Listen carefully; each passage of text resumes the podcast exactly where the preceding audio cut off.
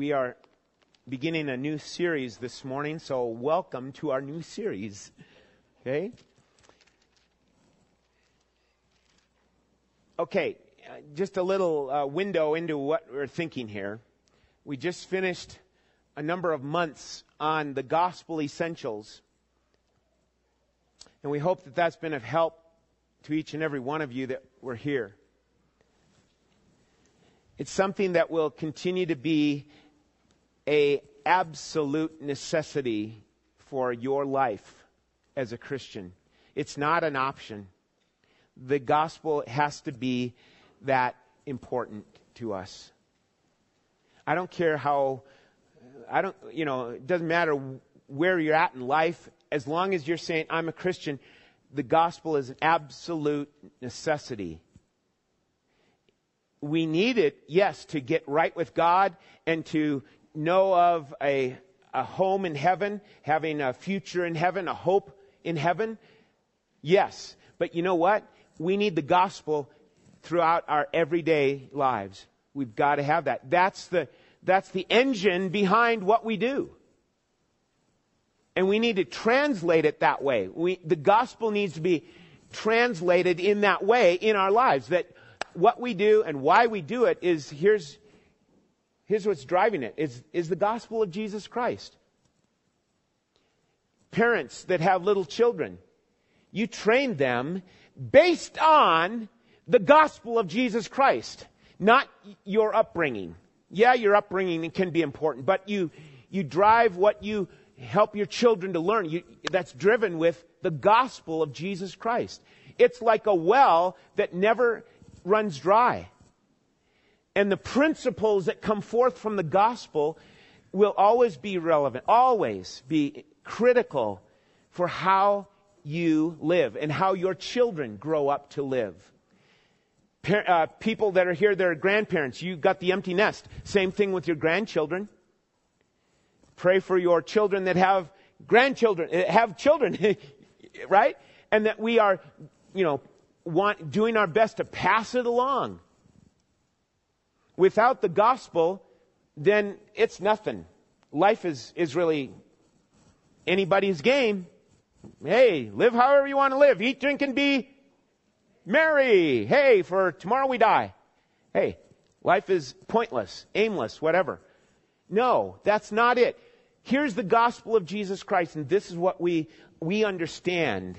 This is how we want to live based on the gospel.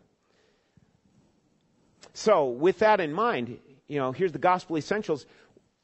What better way to respond to the gospel than with holiness and humility? That's really what's the, the thought behind going into this, this uh, series, holiness and humility. And, um, you know, we, you know, even right now, before we get long into our our our new well the message here for today, I, I I really think it's important to start with some encouragement. I got to thinking about this in this week. Um, a lot of times we jump right into things and okay, here we go, another time of worship and singing, and here's the message, and you listen. But I want to be an encouragement. It might be that some of you are feeling under a load of stress. It might be that some of you are just feeling burdened, depressed. We don't know exactly, when we come in on a Sunday morning, we don't know exactly, you know, how your week has been or how your week has been or whatever, what you've been dealing with. And a lot of times, I'm, I come in and I, I'm jazzed to go. It's good to see you. Isn't it great to be together and sing and praise God? And yet, I, I, I think it's important to stop and say, Christian, fear not, for I am with you. Be not dismayed. Be not dismayed, for I am your God. I will strengthen you. I will help you. Yea, I will uphold you with the right hand of my righteousness. That's what God says to his children. And Jesus jumps on that with what he said in John sixteen. These things I've spoken to you, that in me you may have what? Peace. In the world you have tribulation, but take courage. I have overcome the world. What shall we say to these things? If God be for us, who can be against us? He who did not spare his own son, but gave him up, delivered him up for us all, how will he not also with him graciously give us all things? You may have faced a horrific week. Maybe not. But my friend, we need to bring our minds and our hearts back to here's the precious and magnificent promises of God, and let that become here's the joy of my life. All too often we're grading it on my circumstances. Well, my circumstances have been terrible. What do you expect me to do? I'm bummed out. I'm I'm upset. I'm bothered. Whatever it is. But when we stop and, and draw our minds and our hearts to Jesus and His Word, then the perspective is different, isn't it? Isn't it? And that's the that's what's awaiting you today and through this week. Here's a perspective that's driven and influenced by Jesus, not by your circumstances. All of us face it. All of us deal with it. Remember, He's not led you to despair. He's not led you to the pit. He maybe has allowed that. Why? So that you and I will look up and look to Him. Fix your eyes on Jesus no matter what we're facing. He's the believer's never forsaking, constantly caring, loving, protecting, gracious, and forever merciful Lord and Savior. That's who Jesus is. So, I don't know why I've said this. I, I didn't have any one particular person in mind. Not at all. It's just, here's, here's kind of what God put in my heart. Say, fear not, brother. Fear not, sister. We're talking this morning about holiness. Holiness. Holy is the Lord. Holy is the Lord. And it might be that some of us as Christians feel like, oh yeah, I can define that. I know what that means. Um, you might get a straight A on the test exam on paper, but holiness in practical living is a different story, isn't it? We want to start with these two verses. As you, you can follow in your outline, and that's provided there in the bulletin. And uh, obviously, this this first one is uh, why we've got the memory verse that we have. First Peter one fifteen. It's there in your outline. You can see it. But as He who called you is holy, so be holy in all your behavior. That's because here's holiness begins with God. Holiness begins with God. He is the source of holiness. He was not created. God was not created. And, and whoever, you know, started God and the thought, oh, let's add some holiness to it. No. God is there, He's always been there, and God has always been holy. So holiness begins with God. And it's like, why doesn't the Bible start with that? Like, okay, in the beginning, God, who is holy, doesn't say that. In fact, one of the first references to holy is, Moses, take off your sandals. You're standing on holy ground. It's like, holy ground? What's that? Are we on holy ground? You know, anyway, we're not going to deal with that. The point is, it's like we don't get a clear-cut definition of it from the get-go. And if God is holy, why why don't we have that? It's it's gradually unveiled, and uh, we have a ton of it in the book of Leviticus. Actually, in the book of Exodus and Leviticus. Leviticus is all about holiness. Holy is the Lord. And how, um, here's the, the tabernacle set forth and, and all the laws given. Holy is the Lord. Don't do it this way, do it this way. All these references to the, the religious and spiritual leadership of Israel to point out one thing. Holy is the Lord. But here's our second verse. So turn to Isaiah. In, basically in the middle of your Bible after Psalms and Proverbs. Okay. Ecclesiastes, Song of Solomon. And then here we come to Isaiah chapter six. Isaiah chapter six. And many of you are familiar with this passage. Okay. But I want to mention this because I think it's important uh, to relate it. I'm not saying that um, America is the new Israel. We're not saying that.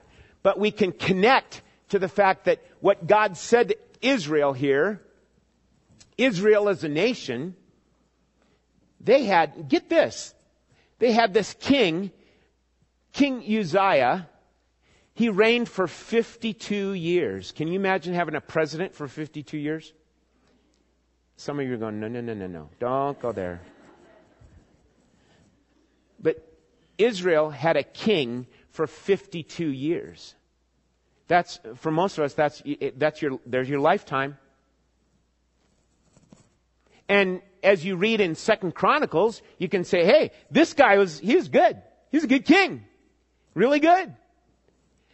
And you look at the whole record of the kings of Israel and, oh, bad news bears. Wow. Not, not many good kings at all. But here's one good king. Okay, granted, he messed up at the end of his life. And he, he did.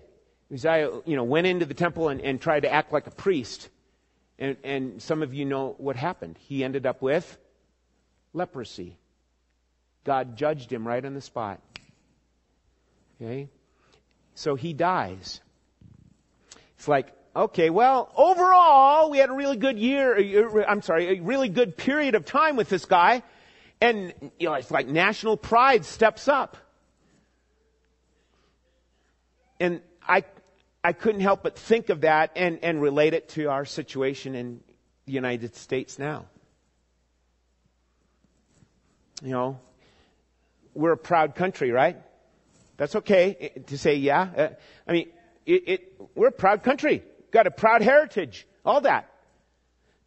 But here's the problem. We have banked way too much on the king and not brought in the ultimate king. We need to, when you and I have a rough time translating and figuring things out with what's going on in the political scene now, you just remember, it's not just a pie-in-the-sky thing to say, but Jesus is in control. That's not a pie-in-the-sky thing. Do you understand that? Because here in the text, what we have is Isaiah walking into the temple, and what does he see? The king, he says in Isaiah chapter six, verse one, in the year of King Uzziah's death. Okay? That's what we just talked about. Here's his death. He's, he's dead. He's gone. Now what are we going to do?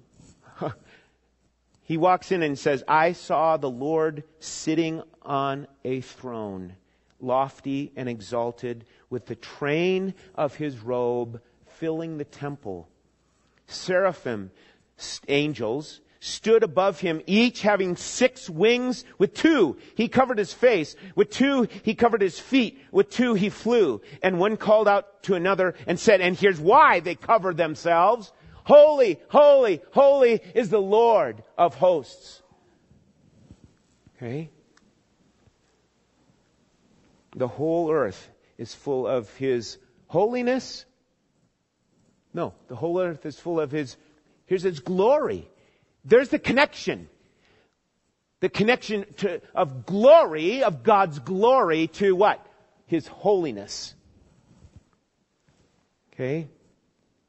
So we've got God's, here's God's in your, in your outline, God's everlasting preeminence. We, we see it there. The Lord sitting on the throne. That's it. He's in charge. He's on His throne. He has not gotten off His throne. Nothing has pushed Him off His throne. He's on His throne. He reigns supremely. But the problem is, you and I don't typically see it that way. Because we're looking at, oh, there's the dead king. There's the king. And, and who's going to be next? And our focus gets on the, the things of, uh, that are temporary. And Isaiah sees the Lord sitting on the throne, lofty, high, and exalted. Okay? So it goes from here's God's everlasting preeminence to God's everlasting perfection. What is that? His holiness. His holiness. And so what we want to do is understand holiness. Point number one is holiness defined. Holiness defined. Now, listen, there's there's all sorts of really good books that are at your fingertips if you want. You can order, you know, from the local Christian store or, you know, look online or whatever and order books about God's holiness. Um, uh, J C Ryle, uh, he's known as Bishop Ryle, wrote a book on holiness a long time ago. Um, others that have written about it. it um, uh, Jerry Bridges. Jerry Bridges, uh, a man that just recently passed away. He wrote a book on the pursuit of godliness and, and, and the pursuit of holiness. Um, uh, A W Tozer, a man that uh, died back, in, I believe, in the sixties. A W Tozer wrote some excellent work, The Knowledge of the Holy. You get those books and you just let those sink in and recognize, oh my goodness. And what comes up is this. We have a holiness deficiency. We have a holiness deficiency. You know what? In our in our day and age, um, we're we're pretty good at cultural holiness. You think about that. We got we got cultural holiness, okay. But you know the difference here. That cult, the idea of cultural holiness works right into this idea of the deficiency of holiness, because our standard for cultural holiness is much more, hey, we like this, you know, because we all kind of say, um, well, you know, God's working on my life. And what that does, yeah, we all know that's true, but what sneaks in with that? An excuse to not do the right thing. You got that? It's like we're good at justifying, you know, well, n- none of us are perfect. Uh, yeah, well, of course. But if you're a child of God, what is God calling you to? A life of holiness. And this is where we kind of disconnect from it, because we'd rather really, hey, why don't we have a series on, you know, fellowship? Isn't that cool? Yeah, that's cool. But when we get into holiness, it's like, and, and by the way, I'm, I'm, I'm not qualified to, you know, give you the, all the details about holiness. Because I struggle with it. I've got the holiness deficiency, just like you have the holiness deficiency. Now think of that in a medical sense. Think of it. If you go to the, see the doctor and the doctor says, well, you've got this deficiency, so therefore you need to do A, B, C. What is he saying? Well, here's the protocol for your, your getting stronger or healthier, right? But all too often, I don't follow Jesus' protocol. I go after other stuff. I lean on my own understanding more than I should. I actually if you want to really get into it, and you do too, I actually exalt myself more than I exalt Jesus. When it comes right down to it, if it were measured, I would stand guilty in that way. I, I actually exalt myself um, on more of a consistent basis than I exalt Jesus. And you're saying, what? The pastor? Welcome to the fight. Welcome to the struggle. But lest we think it's all based on your performance, oh no, it's because of who died on the cross to secure a perfect righteousness placed on your account, believer. That's what imputation is. The, the righteousness of Christ, the holiness of Christ has been placed on your account. How? Because you've been a good boy, good girl? No, because of faith in Jesus. Period. Romans chapter five, right? We've been justified by. You convinced of that? We've been justified by faith. Faith alone in Christ alone. Okay?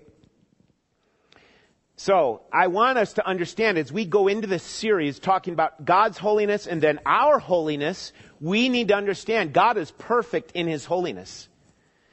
Okay? I'm getting ahead of myself, but let's look at point number one. Holiness defined. We, we have some words that we always put to holiness, and that is, number one, pure. He's pure. How pure? Perfect. Perfectly pure. Number two, separate or set apart. Um, another way to put it is a cut above. Okay? God's holiness is a cut above. It's separate. It's, it's like, you know, um, why didn't all the people go up to Mount Sinai?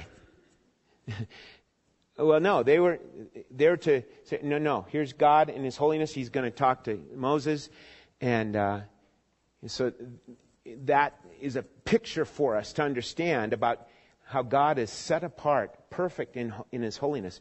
The, you know, the, no one can just approach God. No one can just approach Him until Jesus came and died. The, the curtain was torn in two from top to bottom, and now the way is open for anyone to come through faith in Christ. If you're here and you're you're not a believer in Jesus, you need to understand you've got to be made right with God through faith in Christ. Not because, not say, oh, I gotta I gotta step it up and go to church more. That does not get you right with God. Oh, I, I need to give more to charity or give more to church, give checks and money and all that. No, that does not get you right with God. The only thing that gets you right with God is here's repentance and belief. That's the same. You know, here's the co- one coin, two sides of the coin. Belief and repentance. Faith in Jesus Christ. That's what gets you right with God. That's what the Bible explains to us. So, the idea of, of holiness defined moves on from being pure without anything added to it, without any pollution to it. He's totally pure in His holiness. And then separate or sanctify is another word that we use. He's sanctified. He's set apart. Then th- letter C, transcendent. You can fill in the blank there. That's the toughest word to spell. But transcendent. And what is that? Why do we add that one? Well, it's like we've got this idea of, well, we know what purity is.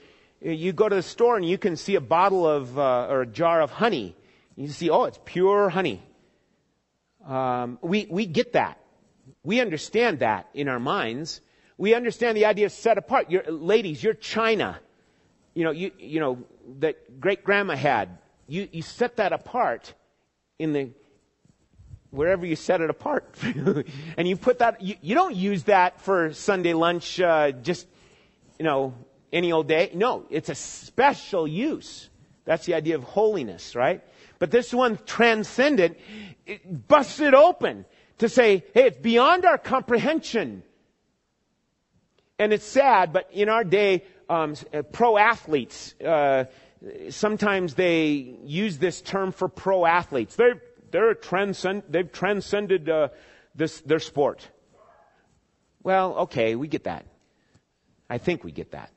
But really, it it's something that it, it's important for us to see that God in His uh, being transcendent is beyond all of our comprehension in His what?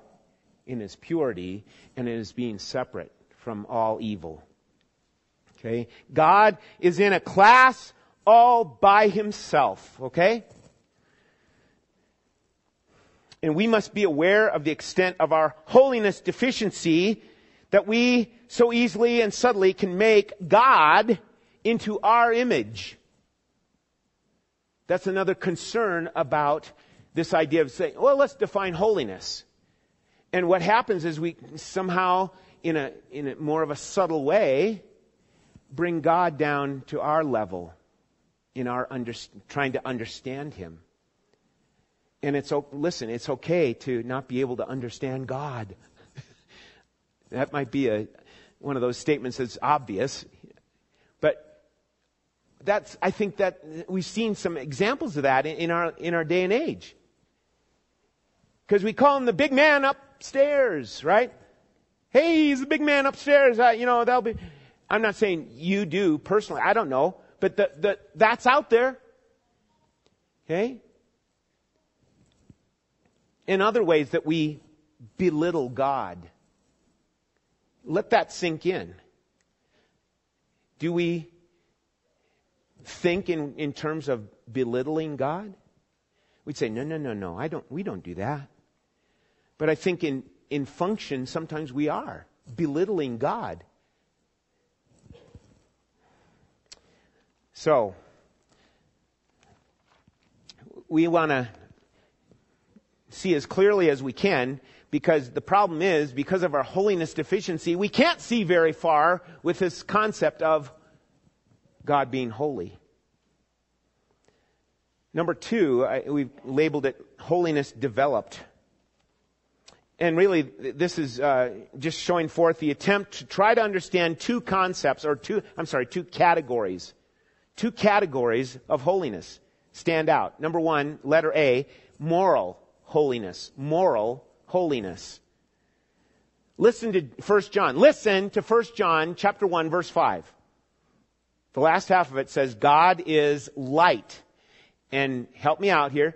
And in Him is no darkness at all. I love that at the end there. No darkness at all. God is light. And in Him there is no darkness at all. Emphasize that in your mind. And what's that talking about? Well, God's really bright. You can't look at Him. It's like looking at... No, no, no, no. Yes, He's bright because of His glory. But it's the point of, here's moral holiness. Doing the right thing. The goodness of God.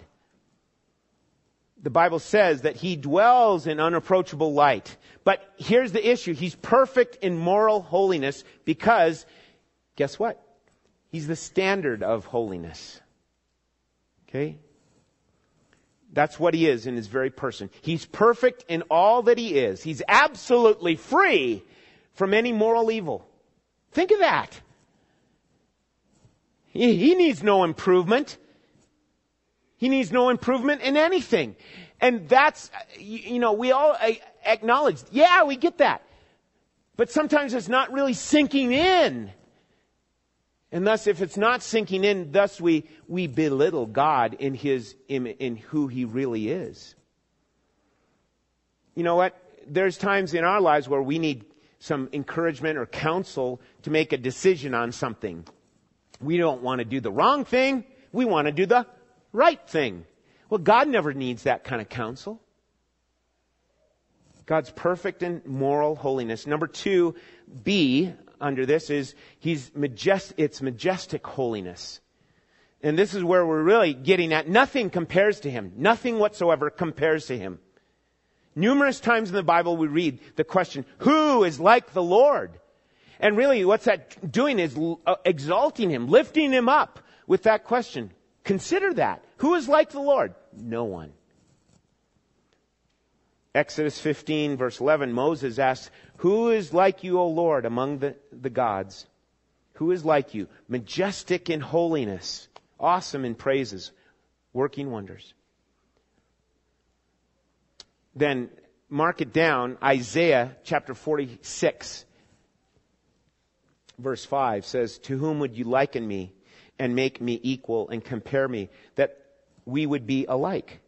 Answer, no one. He's above all things. That's why in Psalms you find this language that's so superlative.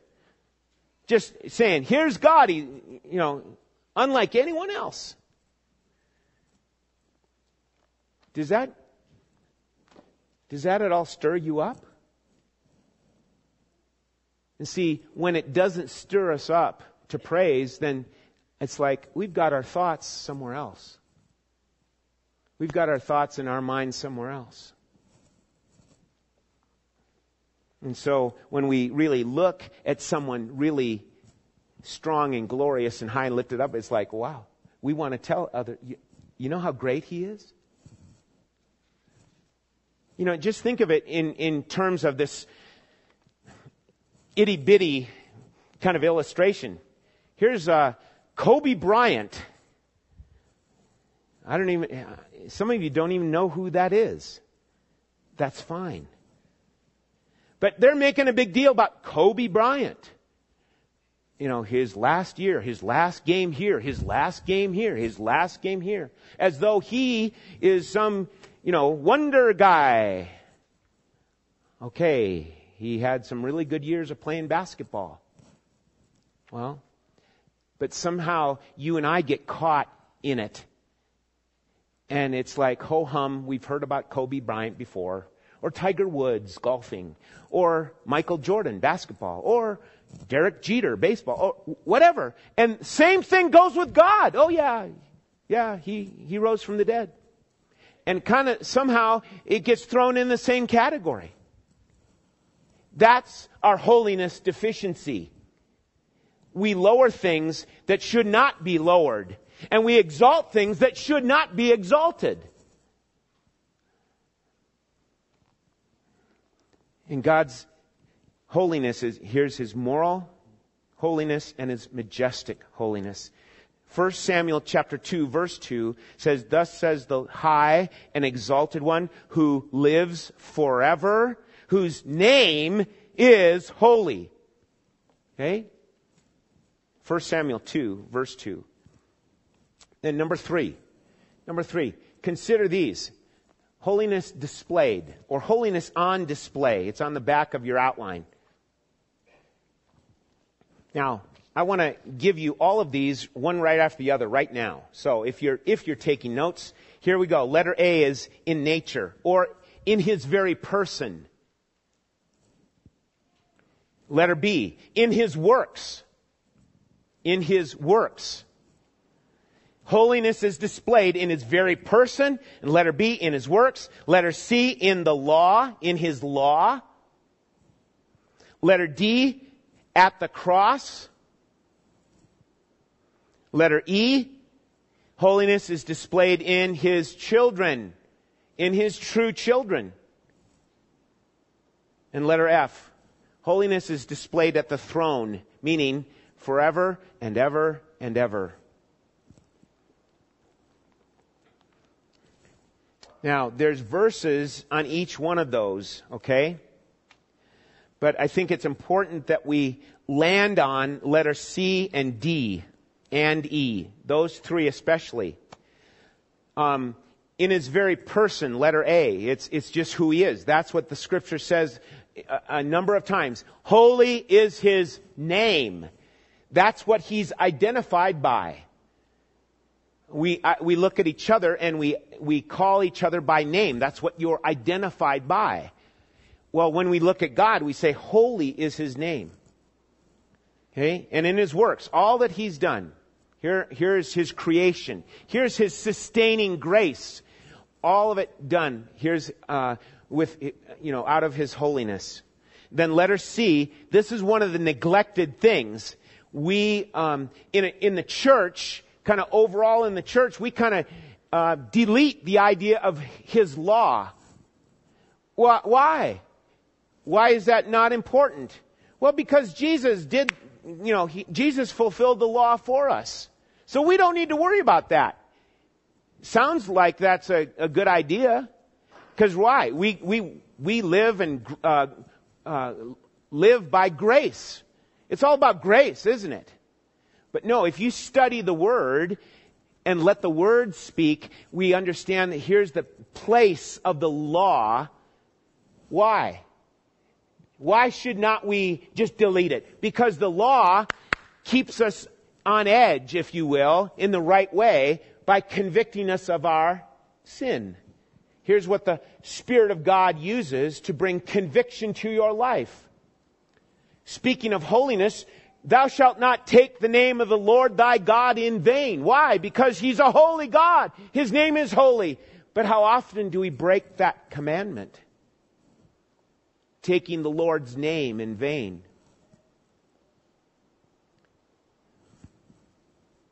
So, the importance of the law. Psalm nineteen says, the precepts of the Lord are right, rejoicing the heart. The commandment of the Lord is pure, enlightening the eyes, giving us vision, saying, oh, this is the way life ought to be, based on His command, His commandments, His law.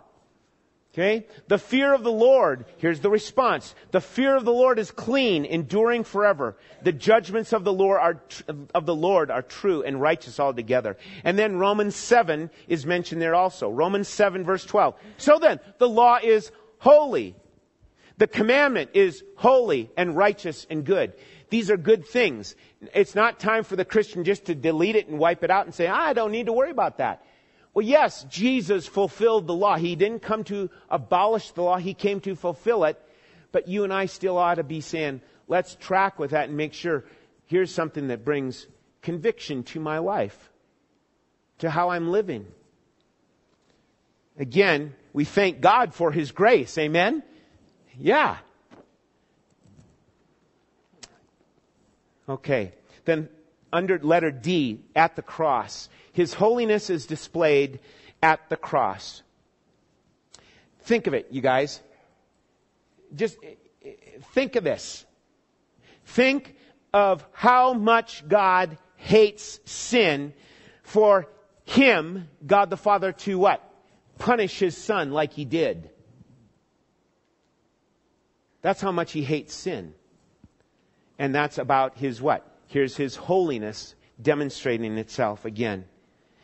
Remember we, and we mentioned Romans eight thirty-two, that God spared not His own Son, but delivered Him up for us all. How? Brutal execution. Brutal beating. All that connects to the fact that God hates sin. Okay. This is a, this is a very um, important part of our understanding of holiness. Because again, most of, uh, most of us have grown up in a Christian culture that, that leans more towards, well, I'm forgiven. Yes, that's good. But it, it kind of opens the door for subtle thinking in our minds to say, it doesn't matter. I'm forgiven.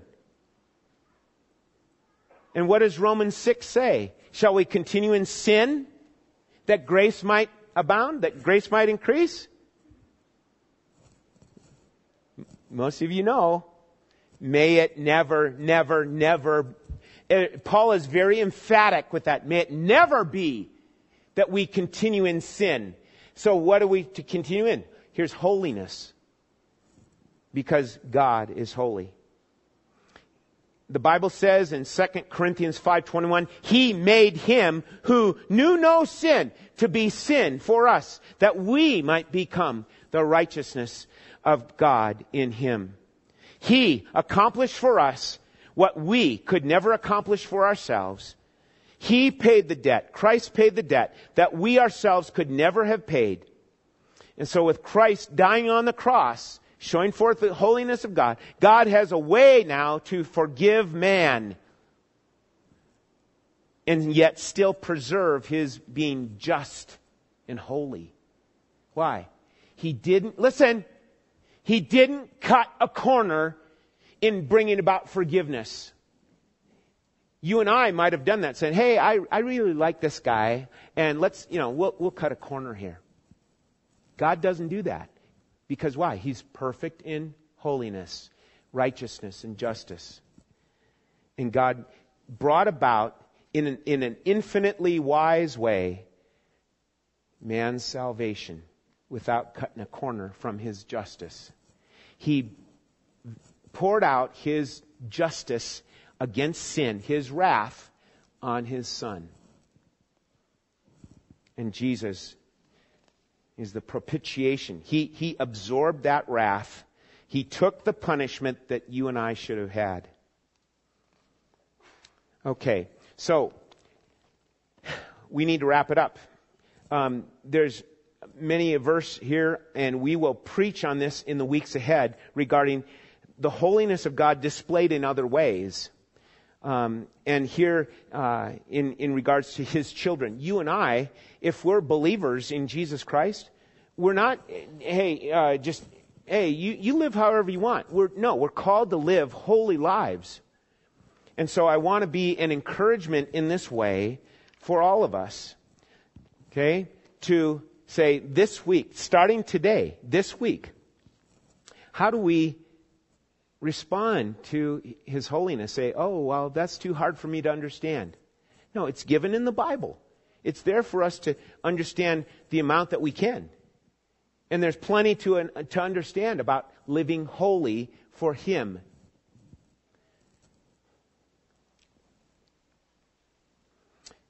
We get back to this, you know, to close things up, we get back to this idea of the holiness deficiency.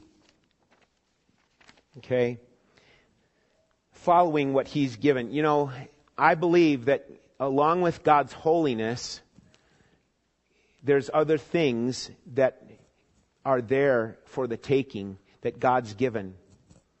Um, turn in your Bible, as we, we are wrapping this up now, but turn in your Bible to Second Peter. Second Peter.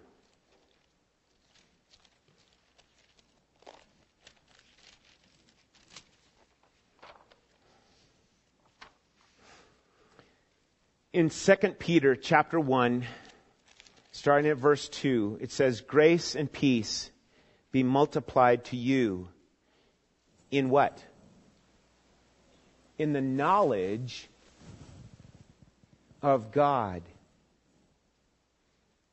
So, grace and peace be multiplied to you as a believer in the knowledge of God and of Jesus our Lord. Verse three, seeing that his divine power has granted to us everything pertaining to what? Pertaining to life and godliness. Here's your living. Here's, here's the stuff you're facing in life. And what's God done? He's given us everything for life and godliness. And how do we, how do we get that? How do we understand that?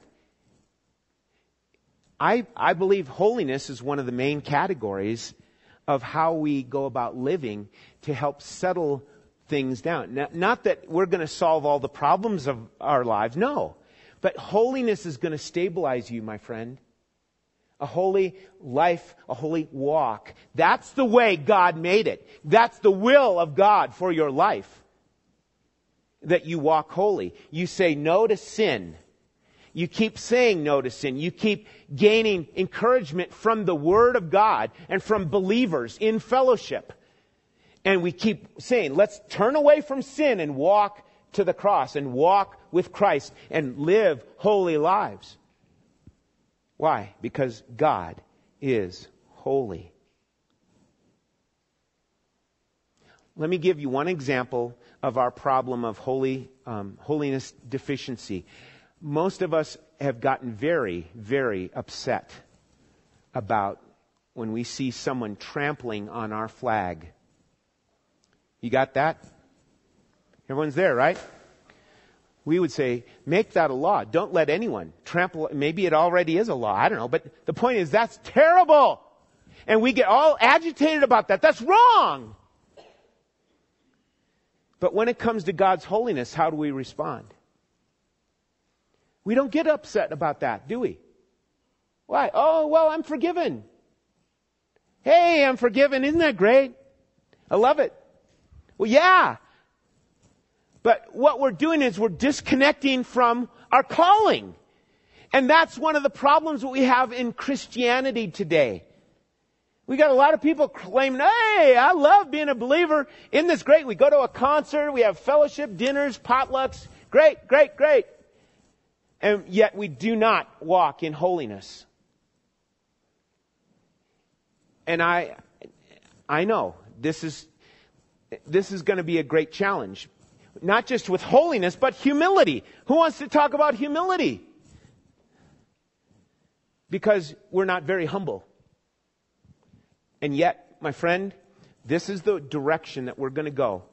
I hope you'll continue with us each week on this study. Pastor Brent and I, again, we will um, take like two weeks apiece. I'll, I'll take next week, and then Pastor Brandon will preach, and we'll keep going in this way.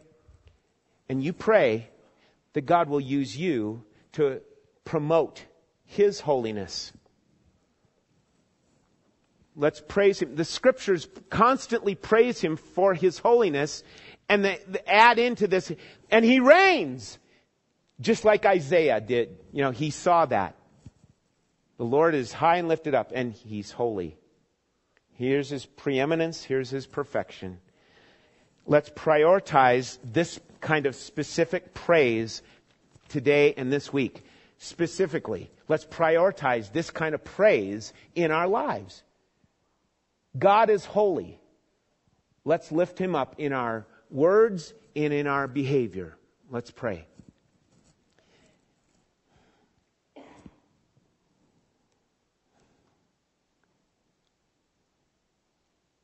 Heavenly Father, we bow before You and we thank You for how great You are, how holy You are. You're, you, you never have to make any adjustments or improvements. Thank You that You are perfect in every way, and we lift You up.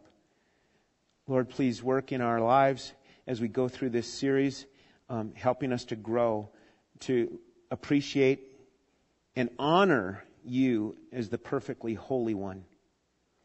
Then, Lord, thank You for knowing that we needed Jesus, because we have fallen short of the glory of God.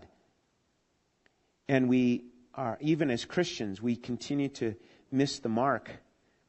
And please help us to recognize it and take action to deal with it properly and in a wise way. Bless my brothers and sisters here.